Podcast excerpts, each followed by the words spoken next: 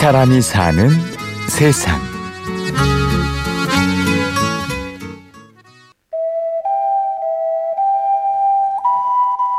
저는 살고 있는 자와 죽은 자의 사이에서 지금 현재 살고 있다고 생각합니다. 어, 제가 평화를 품은 집 안에 처음에 문 열고 들어올 때 먼저 어, 사람은 없지만 인사를 하고 들어옵니다. 그 이유는 그들로부터 우리가 어떻게 살면 좋을까요? 어, 어떻게 살겠습니다. 라는 것을 계속 대화를 하고 있는 거죠. 평화를 품고 평화를 말하다. 오늘의 주인공을 만나러 경기도 파주로 갑니다. 거의 매일 토요일을 빼놓고는 훈련을 하고 있습니다. 가장 긴장이 많이 이게 흐르고 있는 곳이고 저런 총소리와 폭소리가 어, 사람을 한테 행하지 않도록 하는 세상이 되기 위해서 지금 당장은 힘들겠죠. 어, 하지만은 예, 지금 예, 작은 씨앗 하나라고 저는 생각합니다. 그래서 이곳에 세워진 집 이름은 평화를 품은 집입니다. 첫째는 그 평화 관련 전문 도서관이 국내에 이제 없다는 거.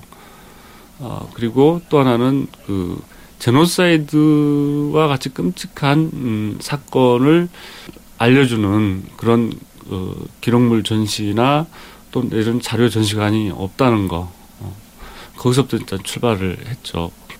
그리고 평화는 이렇게 끔찍하게 아픈 사건을 어, 얘기함으로써 어, 거기서부터 평화는 이제 바로 출발하는 것이다라는 생각을 갖게 됐던 거죠. 그것이 명현파 씨가 몰두하고 있는 지금 삶의 목적입니다. 그리고 알게 되었지요. 평화란 무엇인가? 아, 제가 생각하는 평화는 기본적으로 사람이 세상을 살면서 나로 인하여 누군가를 아프게 해서는 안 된다라고 하는 그런 생각을 갖고 사람들이 사, 살았으면 하는 게 바로 제가 생각하는 평화입니다. 기본적으로. 그런 평화가 깃든 이 집에서 제노사이드, 집단 학살로 억울하게 죽은 이들이 보낸 메시지를 연구하며 평화를 추구할 것입니다. 예를 들어서 아르메니아라든가 어, 난징이라든가 또 어, 르완다라든가 또 킬링필드라든가 이런 그, 그 사건의 자료들은 국내에서 책으로 나와 있는 게 세 권 이내라고 보면 됩니다.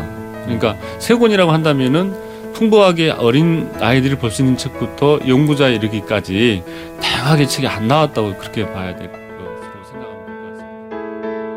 음. 그 어떤 분이 저한테 그 아주 친하게 지냈던 자주 만났던 분인데 어 당신은 왜 그 죽은 사람들을 위해서 그렇게 애쓰면서 사느냐 라고 얘기를 했습니다.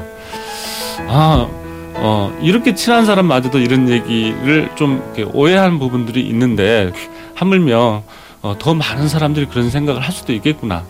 어, 라는 생각이 들어서 더욱더 어, 많은 음, 관련된 노력을 좀 많이 해야 되겠다는 생각을 하면서 다, 다잡기도 합니다. 그 망자들을 기억함으로써 산자들은 평화를 얻게 될까요? 그렇죠. 그, 그렇게 생각을 하기 때문에 어, 지금 여러 어려운 환경 속에서도 하루하루를 좀 이렇게 어, 에너지를 갖고 힘을 받으면서 살고 있는 것이죠. 그러니까 사실로서 역사적 기록으로서 사건 남아 있기 때문에 그걸 가지고 산 사람들한테 얘기했을 때 산 사람이 더 빨리 이해를 하고 또한 바로 자기 문제 또 오늘의 나의 문제, 내일의 미래의 자기 문제로 훨씬 빨리 이, 이 생각을 이끌어냅니다. 예, 그를 이렇게 할 수 있었던 것은 결국은 동반자이고 아내인 이 황수경 간장 덕이라고 생각합니다. 제 뜻을 이루기 위해서 산다고 했을 때 한편 가정의 평화가 먼저 이루어지지 않은 상태에서 저 사람은 한마디로 저를 갖다가 힘을 빼게 하는 말을 할 수 있었, 에, 들을 수 있었을 것 같습니다.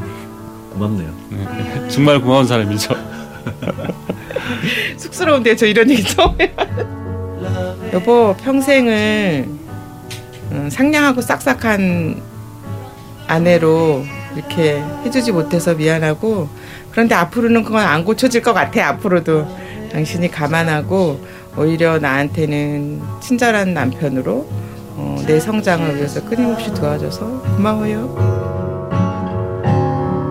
우리는 아직 그 인종 간의 그런 편견이라든가 종교 간의 편견이라든가 그게 많지는 않습니다만은 하지만 최근에 그 외국인들이 국내에 많이 들어와 살면서 그 외국인에 외국인에 대한 편견이 상당히 많은 편이고요. 또 어떤 계층 간의 편견도 많습니다. 또 남북 간의 편견도 엄청 많습니다. 어, 생각이 다른 사람에 대한 편견도 엄청나게 많습니다. 그 편견이 결국은 그 증오를 부르고 그 증오는 결국 나중에 폭력으로 이어집니다.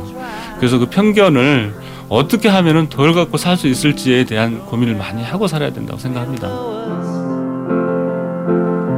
오늘은 평화를 품은 집 명연파 씨의 이야기였습니다. 내일은 그의 아내 황수경 씨의 이야기가 방송됩니다.